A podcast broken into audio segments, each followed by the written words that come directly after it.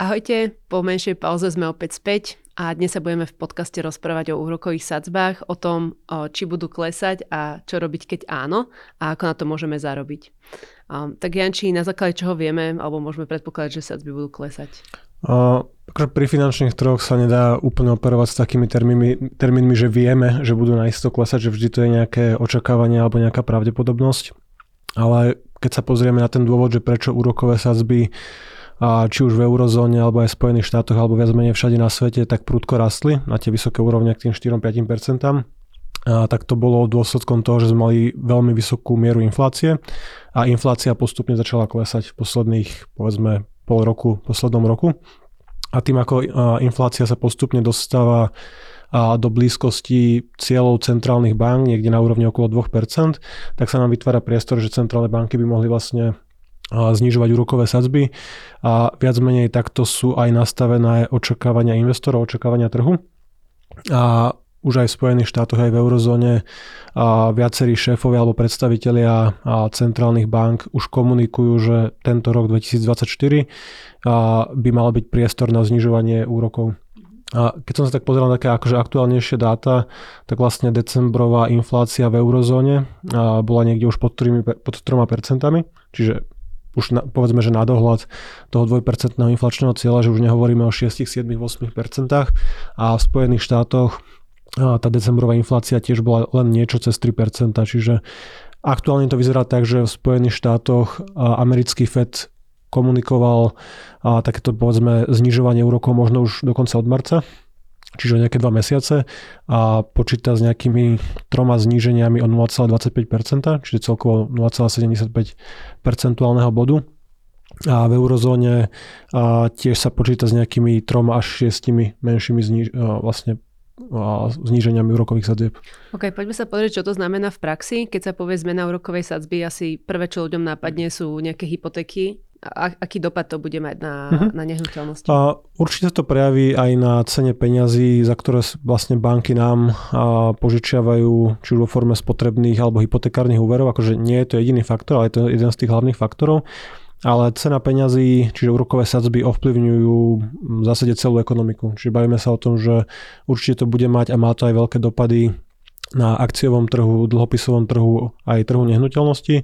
A môžeme začať kľudne tými nehnuteľnostiami, keď si ich spomenula. A ceny nehnuteľnosti na Slovensku klesajú v podstate kontinuálne už od nejakého júna, júla 2022, čiže povedzme nejakých 18 mesiacov, 1,5 roka. A to bolo vlastne presne moment, kedy a slovenské komerčné banky začali prudko zvyšovať úrokové sadzby, čiže to dno sme mali niekde okolo 0,4%, 0,365 a dneska keď si chceš zobrať hypotéku na 3, 5, 7 rokov, tak sa bavíme o sadzbách okolo 4,5 až nejakých 5, 5, niečo percenta. Mm-hmm. Čiže a to samozrejme spravilo nehnuteľnosti nedostupné pre mnohé domácnosti, lebo tá obsluha toho dlhu, to koľko vlastne platíš za tú hypotéku, sa ti predražilo možno dvojnásobne. A tým, ako sú vlastne nastavené očakávania, alebo keď tie sazby pôjdu nadol, tak mnohým domácnostiam zrazu bude to bývanie dostupnejšie, budú ochotnejší požičať si tú hypotéku a zaviazať sa na 20-30 rokov pokiaľ tá sadzba hypotéky bude začínať povedzme trojkou. Čiže je celkom racionálne očakávať, že to môže nakopnúť aktivitu na realitnom trhu, objem transakcií, objem sprostredkovaných hypoték a samozrejme viac kupujúcich znamená typický rast ceny. Čiže nehnuteľnosti klesli za ten rok a pol nejakých 10-15% a podľa lokality typu nehnuteľnosti. Takže myslím si, že je celkom racionálne očakávať, že budeme mať nejaké oživenie toho trhu a nejaký rast ceny. My sme sa na túto tému viacej bavili v decembri s pánom Mariom Glossom, a, takže tam možno si viete vypočuť o, túto tému podrobnejšie, ale ako by si to ty zhrnul, o, čo by si povedal ľuďom možno, ktorí teraz majú nehnuteľnosť, chceli ju ísť predávať alebo naopak rozmýšľajú kupovať? Akože Tuto by som povedal, že môj osobný názor, že mm-hmm. samozrejme nemám kryštálovú gulu, neviem, ako sa budú vyvíjať nehnuteľnosti v nejakom krátkodobom ani strednodobom horizonte. Myslím, že dlhodobo, keď sa bavíme o 10, 20, 30 rokoch, tak je celkom v pohode predpokladať, že budú rásť nad, nad úrovňou inflácie, tak ako historicky vždy rastú, niekde možno okolo 4-5% ročne. Ale ja si myslím, že dneska už sme videli to dno, či už sa pozrieme na nejaký akože záujem kupujúcich alebo dáta, ktoré majú realitné kancelárie, alebo aj vlastne odborníci a štatistiky akože z realitného trhu to potvrdzujú, že a tie ceny klesli, tí, čo predávajú dnes, alebo možno koncom minulého roka 2023, myslím si, že to boli také ceny na dne a tým ako vlastne a možno aj investori drobní sa budú snažiť predbehnúť ten pokles úrokov, čiže nakúpiť dneska. Ono, jednoducho, pokiaľ, neviem, by si šla kúpovať dvoj, byt, tak a, radšej si požičia až dneska za 4,5% s tým, že povedzme o 6 mesiacov, o 12 mesiacov tú hypotéku refinancuješ na 3%, ale keď dneska ešte dokážeš stále vyjednať zľavu povedzme rádovo 10, 15, 20 tisíc podľa veľkosti bytu a podľa ceny, tak dáva to zmysel požičať si dneska a myslím si, že tento fakt si čo skoro uvedomí pomerne veľké množstvo slovenských domácností a ľudia, ktorí odkladali tú kúpu za posledný rok a pol, vidíme, že nezamestnanosť je stále nízka, čo je úplne kľúčové, že pokiaľ nemáš recesiu a ľudia neprichádzajú o prácu, tak nejaká ochota zobrať si na svoje plecia veľký úver akože je celkom slušná. Reálne mzdy v tomto aj budúcom roku vyzerá, že presiahnu mieru inflácie. Už teraz rastú mzdy rýchlejšie ako je aktuálna inflácia. Čiže pokiaľ na tom budú domácnosti dobré, sazby budú klesať, tak dno sme asi videli a skôr by som si stavil narast.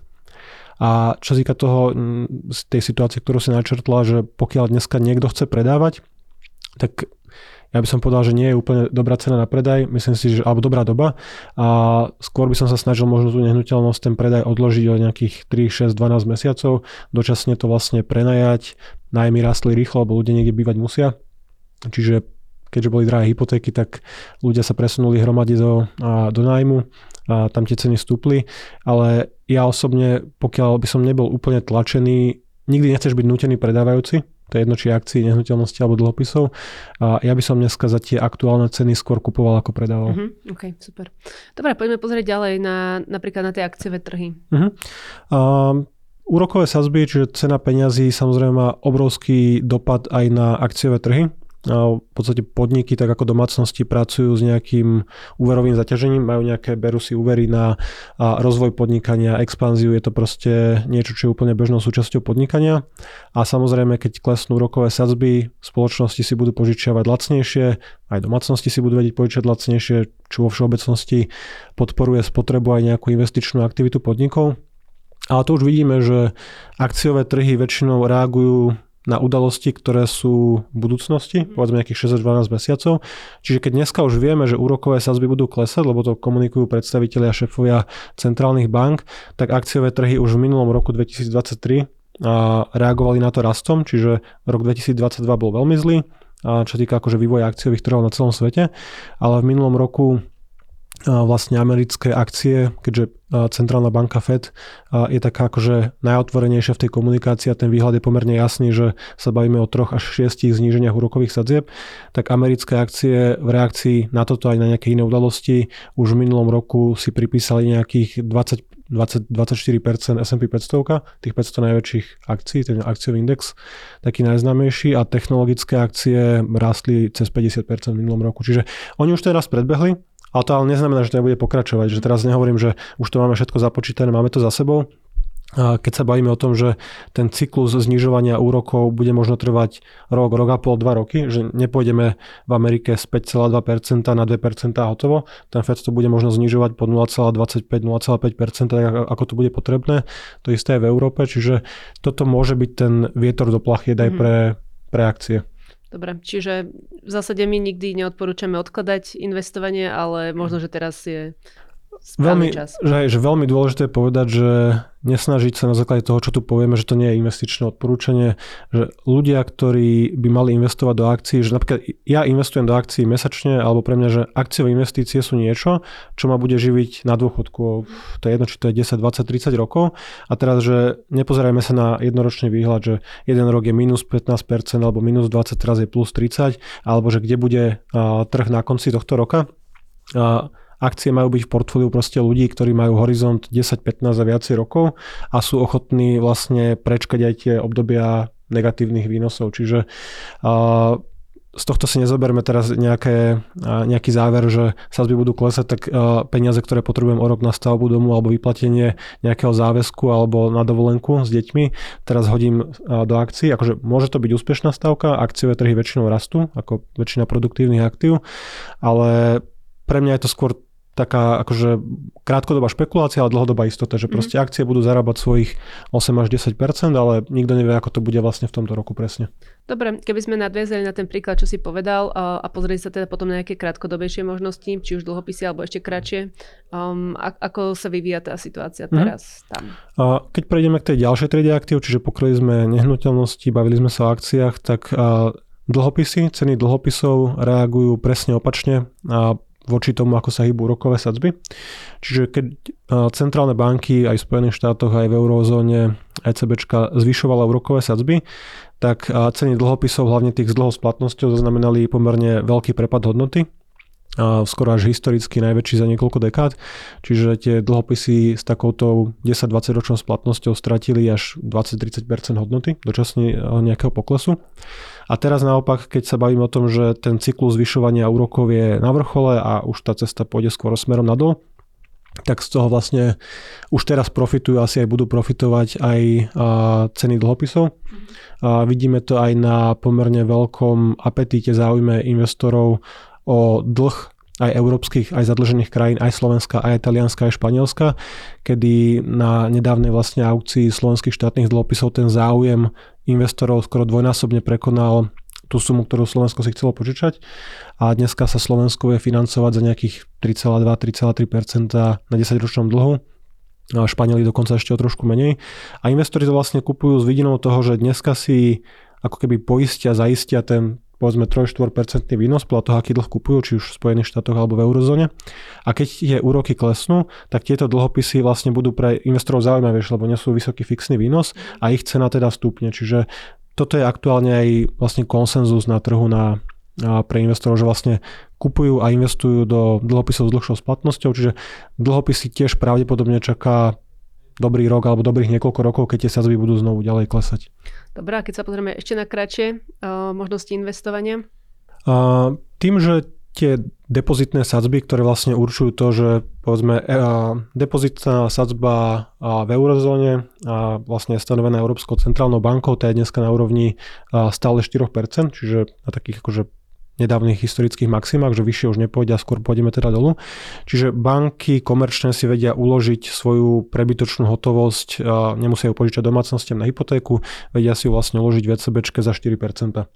Čiže tým pádom aj my ako drobní investori alebo kdokoľvek vieme a využiť pomerne zaujímavé úroky, či už na terminovaných vkladoch. Tam ale pozor, že pre fyzické osoby terminované vklady alebo iné a výnosy vlastne z úrokov podliehajú dani, čiže treba si to očistiť o tých 19% ešte, ktoré banka nejako odvedie, alebo my ako investori.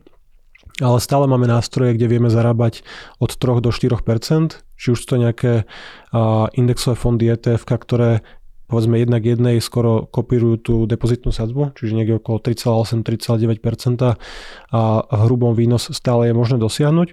A toto pravdepodobne ešte bude trvať aj nejakú veľkú časť tohto roka. A samozrejme tým, ako centrálne banky budú znižovať úroky, tak bude klesať aj úročenie týchto fixných nástrojov. Čiže dneska vieš v banke si uložiť peniaze na termíne povedzme za 2 až 4% podľa toho, či to ukladaš na 1 rok, 3, 4 alebo 5 tak ako budú klesať úroky, tak takto postupne bude klesať aj výnos tých tvojich vložených peňazí. Čiže skôr alebo neskôr a uvidíme, či to bude vlastne otázka už tohto roku 2024 alebo skôr 2025. A pokiaľ aj máš uložené peniaze takto krátkodobo, tak sa bude treba zamyslieť, že keď tie úroky budú na úrovni 1,5-2, 2,5%, že či tie peniaze nepresunú niekde inde, lebo tá inflácia 2-2,5% ti bude akože erodovať, znižovať hodnotu tvojich peňazí. Ale stále dneska ešte možno celý prvý pol rok, možno aj väčšiu časť roka, pokiaľ sa niečo úplne nezmení na trhoch zase, a, tak vieš zarábať aj bez nejakého rizika na termíniakoch, úložkách, depozitoch alebo takých vkladových produktoch. Dobre, super. Takže v krátkosti také zhrnutie. Čo sa týka dlhodobého investovania, investujeme stále rovnako do tak. akcií. Čo sa týka uh, dlhopisov, možno, že teraz, a ak teda potrebujeme nejak krátkodobejšie investovať, tak môžu byť fajn. Určite na 3 až 5 rokov alebo mm-hmm. v mhm. nejakom zmiešanom portfóliu, že po dlhej dobe sú znovu zaujímavé. ETF peňažného trhu sú momentálne stále aktuálne, ale uvidíme, ako sa to bude ďalej vyvíjať.